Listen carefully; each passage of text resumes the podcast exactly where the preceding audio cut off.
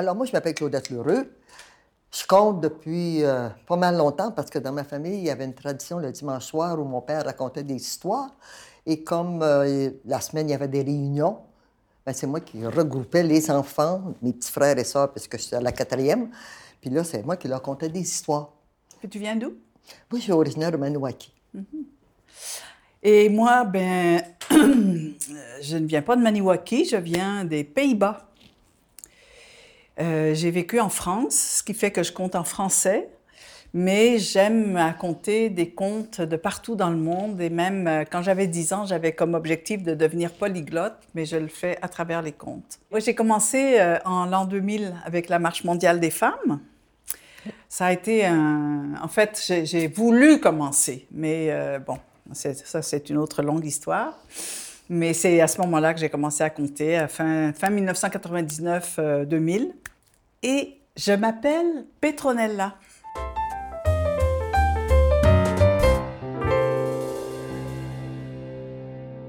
Bon, c'est moi qui ai commencé là, c'est à ton tour. Bon, bon. Et qui est autoritaire. Moi, j'ai choisi l'orange, Claudette, pour représenter le conte. Pour moi, cette euh, orange, si tu te souviens, il y a ce conte très ancien. C'est un vieux classique du conte qui s'appelle le, conte des trois oranges. Et à l'intérieur de ces oranges-là, il y a une femme extraordinaire, très belle, qui apparaît, mais il y en a, les deux premières meurent et la troisième, le, jeune homme arrive à la sauver parce qu'il y a assez d'eau pour l'abreuver. et, euh, oui, c'est une très, très vieille histoire. Oui, qui est belle aussi qui est très belle. Et l'orange a été longtemps quand même aussi synonyme de, présent, je veux dire de cadeau, parce que c'est ça qu'on recevait à Noël comme cadeau. Quand on était petite, hein? Eh Au jour de l'an. Eh oui, voilà. Vous oui, mm. j'avais oublié ça, moi. Mm. Mm. Toi, est-ce que tu as un objet... Moi, c'est une euh, pomme. Mais ça me vient du côté anglophone, cette affaire-là. Et toutes les deux, on a un fruit. On a un fruit. Bon. Alors, la pomme une vieille légende, vieille comme le monde, qui dit qu'au pied de l'arbre à compte, il y a une pomme. Alors, il y a trois pommes. Il y a une pomme pour celui qui compte. Il y a une pomme pour celle qui écoute. Puis, la troisième pomme, on la coupe en deux. Puis, il y en a une pour ceux qui ont compté l'histoire, puis l'autre morceau pour celle qui la comptera plus tard. Alors voilà. Pam, pam, pam, pam.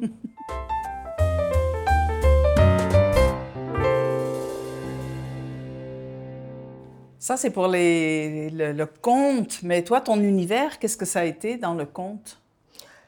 Ben, ben moi, c'était à cause de mon père qui, euh, le dimanche soir, après le souper, euh, quand on était tout repus puis que la chicane poignait, mon père disait La poule à Madame Moreau est malade.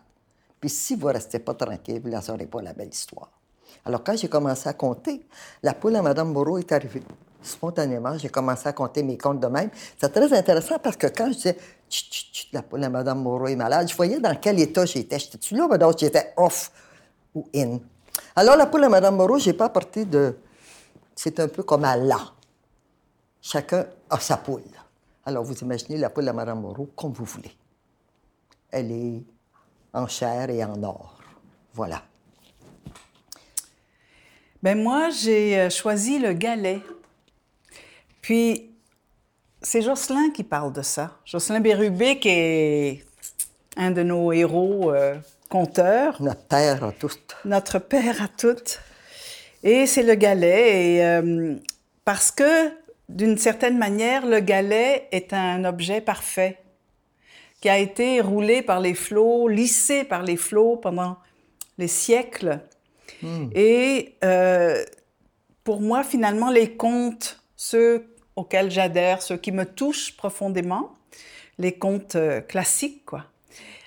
C'est comme des galets, c'est des hmm. objets parfaits qui sont vraiment euh, très, très forts, très solides, très puissants. Hmm. Alors, j'aime beaucoup cette image de galet. Quelque chose de doux puis de, de très dur en même temps dans, dans le galet. Hein? Oui, très solide solide, je voilà. Dirais. Merci. Tandis que la poule à Mme Moreau ben, est un peu intemporelle, quoique l'eau n'a pas pogné la fièvre aviaire ni le, ni le COVID, là, tu sais. elle continue à voler de, ses propres ailes, je dirais. Parce que c'est une poule Mais volante. La poule, elle est un peu comme le corbeau. Elle a toujours été là et elle sera toujours là. Jusqu'à la fin des siècles. Amen. Voilà. et voilà pour ce qui est de la poule Voilà. et du galet.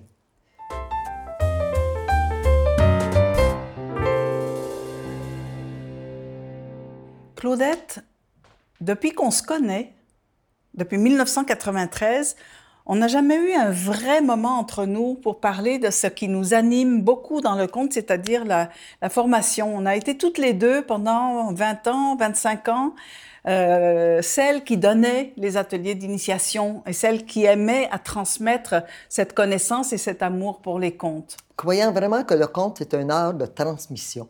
Oui. Parce que je dis, il y a beaucoup de monde qui ont tout appris ça dans les livres, puis nous, on, on c'est une tradition orale et on va la transmettre. Et qu'est-ce qui symbolise ça pour toi? Bien, moi, j'avais lu ça quelque part, un, homme qui était allé voir le vieux sage. Hmm. Puis le vieux sage, il répondait à toutes les questions. Le garçon, il revenait, puis je, je vous demandais, puis le vieux sage répondait. Puis à un moment donné, il a dit, ben, vous n'êtes pas tanné de me répondre? Il dit, non, non, non, non, parce que toute ma connaissance, c'est comme la lumière d'une chandelle.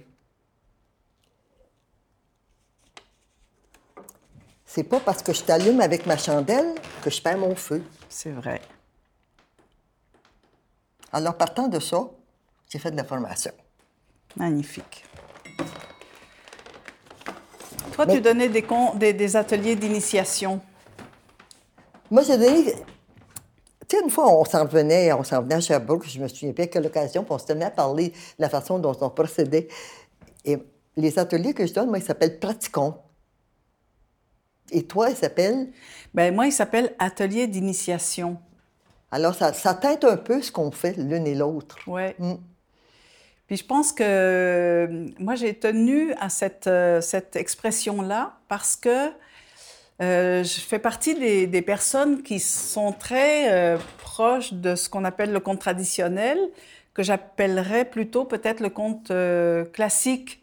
J'aime bien penser que dans l'univers du conte, on, aurait intérêt à s'intéresser à tout ce corpus absolument incroyablement euh, vaste de, récits reconnus par l'UNESCO comme trésor de l'humanité et que euh, les, conteurs euh, et tout le monde s'intéresse à ça, à ce corpus-là qu'on appelle le conte traditionnel et ou la littérature orale, mais qu'on pourrait appeler le conte classique d'une certaine façon, ou le conte tout simplement.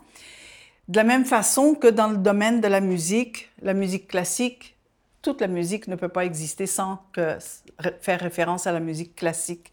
Je trouve que le parallèle reste intéressant de mon côté. Bien, c'est ça. À part ça, quand on, quand on donne les ateliers ou tu dis les contes, là, ça fait longtemps, longtemps que ça marche. Puis si ça continue à marcher, c'est que ça se tient debout parce qu'il y a un début, un milieu, puis une fin. Ouais. On peut appeler ça Comme tu dis, on dirait que c'est un peu péjoratif. Oui. Tandis que le conte classique, tu me parlais de ça ce matin, puis je trouve ça intéressant à garder comme, euh, comme, euh, comme expression. Puis dans les contes, dans les ateliers, euh, moi, j'insiste sur le fait que on travaille sur les contes classiques, sur les contes traditionnels, et on travaille avec l'oralité on, a, je pense, beaucoup de difficultés à imaginer aujourd'hui de euh, pouvoir s'approprier des récits sans le support du texte, mm-hmm. sans le support de l'écrit. Alors que euh, l'écriture n'a pas toujours existé et que pendant des millénaires, les gens se transmettaient les histoires de bouche à oreille.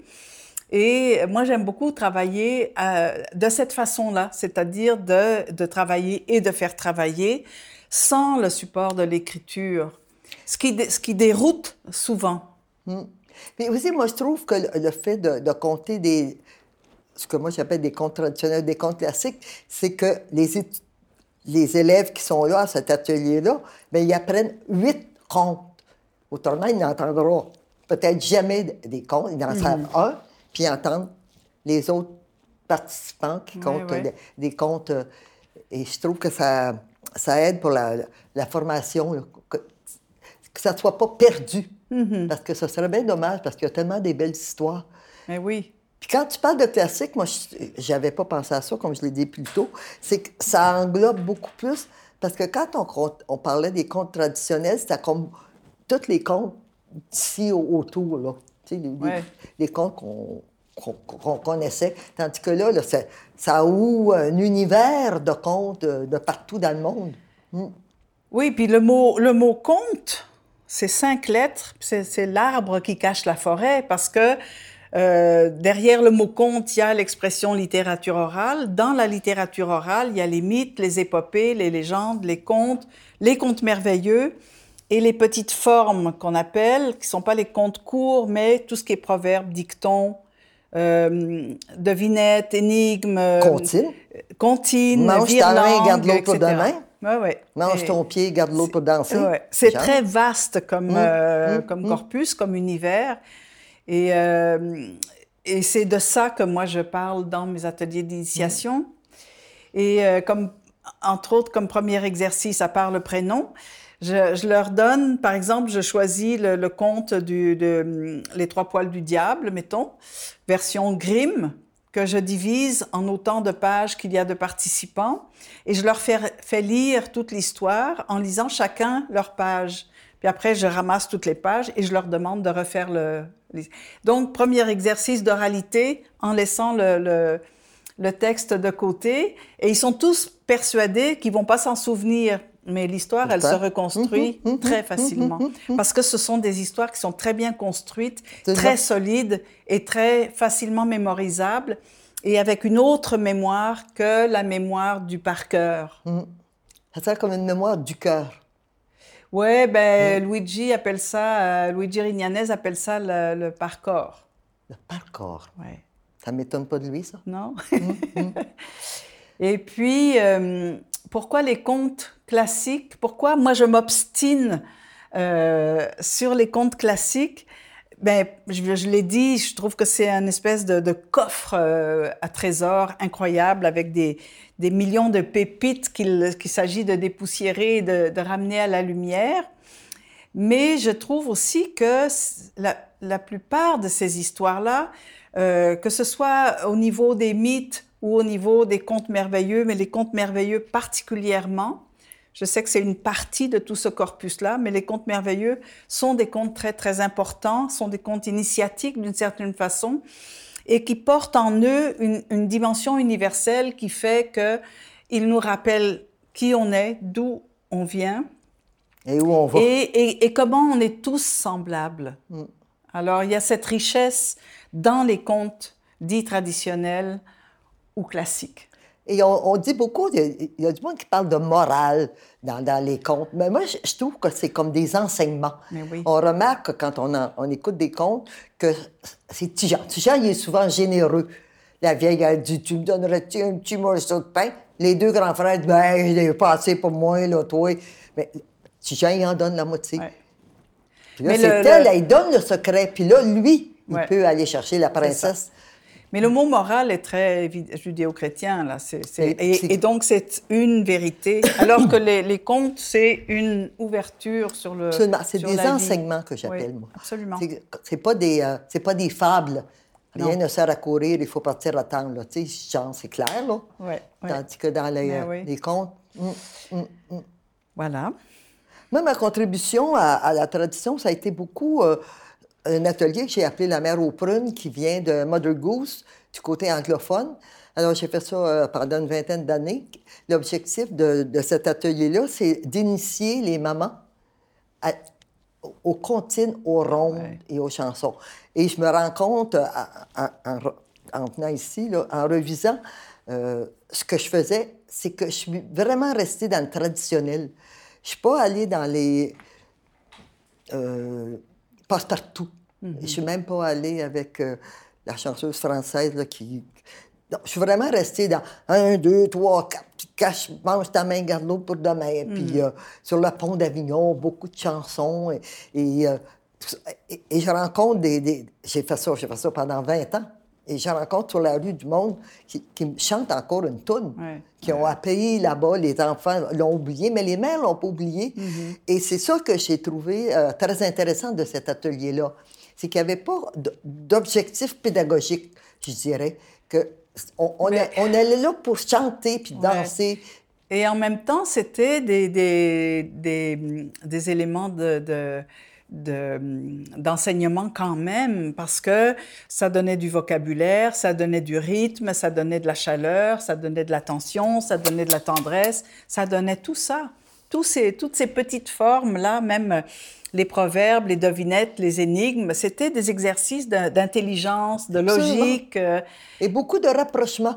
Ben, ça avait été commencé par, à Toronto, ça, par deux, euh, deux travailleurs sociaux qui avaient remarqué que les femmes immigrantes arrivaient à, à Toronto, ça parlait pas anglais, ça, ils étaient tous isolés chacun sur leur bord, puis on commençait à les réunir et à leur montrer l'anglais avec, ben, en, en, anglais, ils ont tellement de comptines. Là. Uh-huh. À leur montrer puis des chansons. Et à part ça, eux autres, ils ont commencé aussi à avoir des, une collation. Parce qu'il y avait bien du monde qui, avait un petit creux dans le ventre.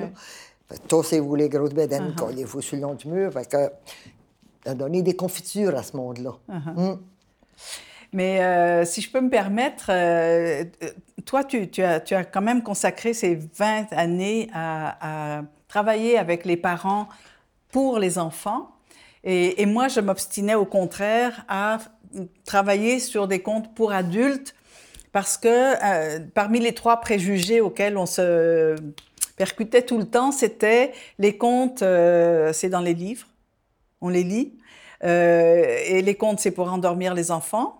Et puis, à l'époque, euh, c'était forcément drôle. Bon, je ne reviendrai pas là-dessus, euh, pourquoi.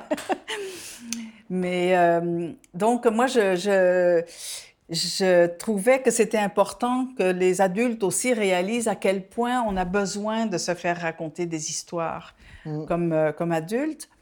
Et puis, euh, je me souviens qu'à un moment donné, pendant deux ans, on a fait toute une aventure sur le conte merveilleux ici dans la région.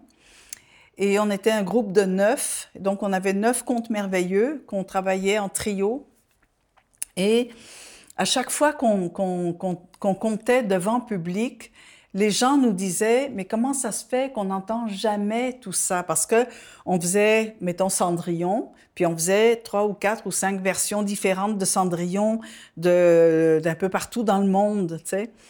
Et j'avais un pitch à ce moment-là qui faisait que euh, euh, vers la fin du 18e, 19e, il y a eu les collecteurs qui ont partout dans le monde collecté tout ce qui était contes, mythes, euh, épopées, mm danse, chansons, euh, musique traditionnelle.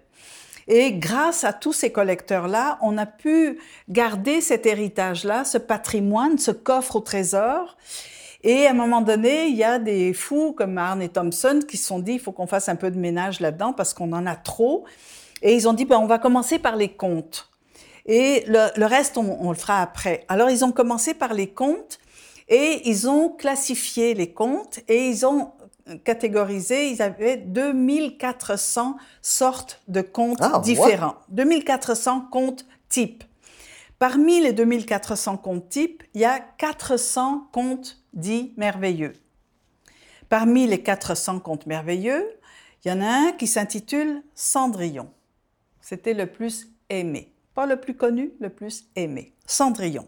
Mais au début du 20e siècle, ces gens-là avaient en main, ces chercheurs-là avaient en main, de partout dans le monde, 2400 versions de Cendrillon. Alors, 2400 comptes types, 2400 versions de Cendrillon, ça donne un tout petit peu l'ampleur de l'univers dans lequel on plongeait à ce mmh. moment-là, si on décidait de travailler le conte classique. Et on se demande pourquoi les, les compteurs se doivent d'être humbles. Oui. Quand tu vois tout ça. Hein?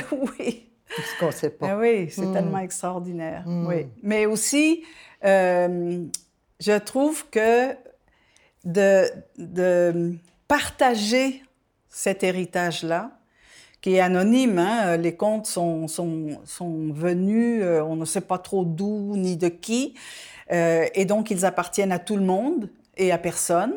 Mm. Et euh, de partager ces contes-là de partager tous ces récits-là qui portent cette dimension universelle qui fait qu'on est tous semblables, mais ça, ça donne, ça fait que il y a une énergie qui circule vraiment quand on est en présence et qu'on compte ces comptes-là. C'est, euh, et tout le monde y trouve son compte à quelque part, oui. littéralement. Oui, oui, mm. absolument. Mm, voilà.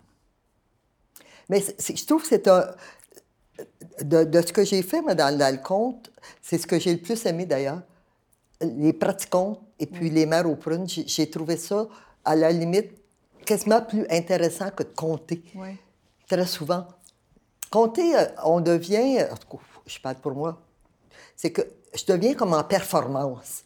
Puis là, il faudrait que je sois bonne, il faudrait que je sois. Moi, je suis bien bien, Tu es, es, toute pognée par ça, tandis que tu donnes la formation, pof, tu vas à la mer aux prunes, Il y a quelque chose qui est presque, j'ai envie de dire, familial. Oui, oui. Où est-ce que tu, fais vraiment de la transmission. Oui.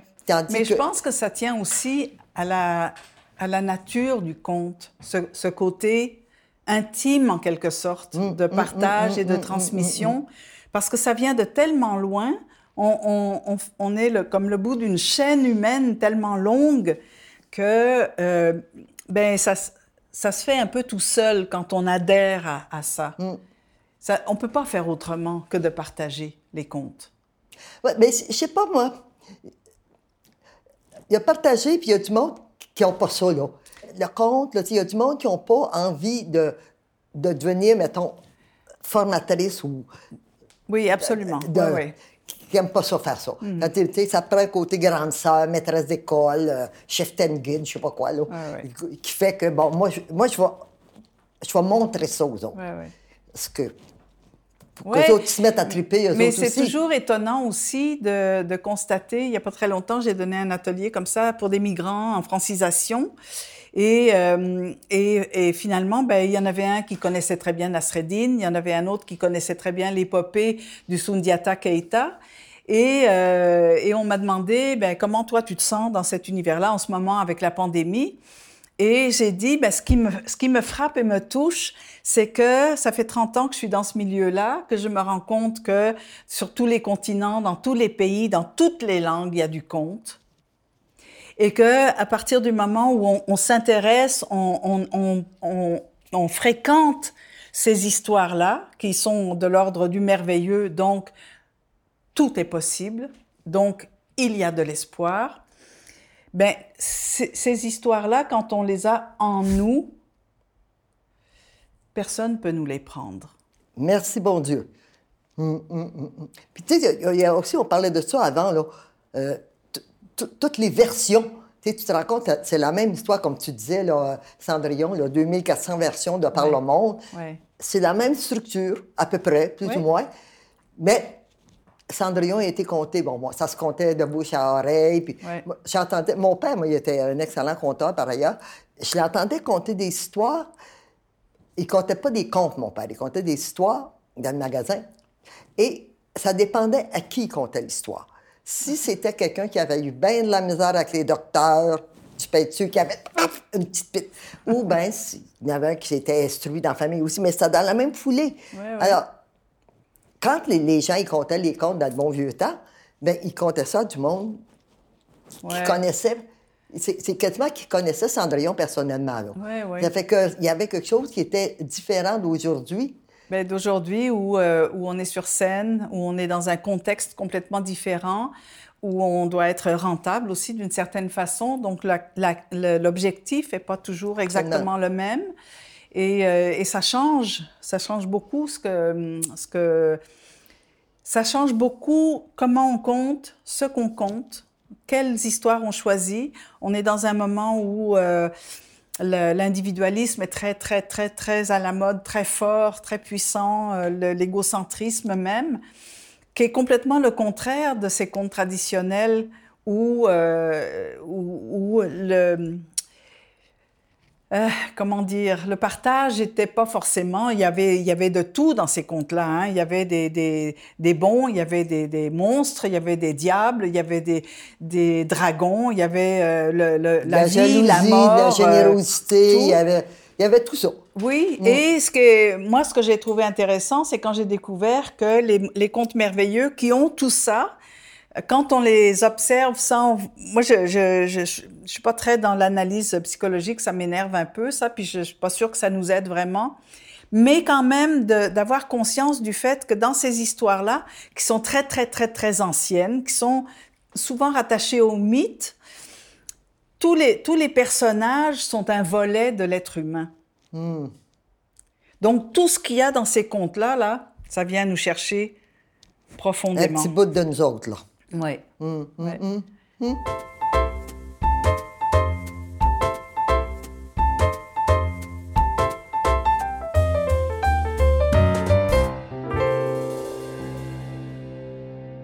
Est-ce que tu veux qu'on recommence tout? Non, non, non, ça marche. On dira pas la même chose, pas en tout. T'imagines ces pauvres petits garçons au montage? Ouf!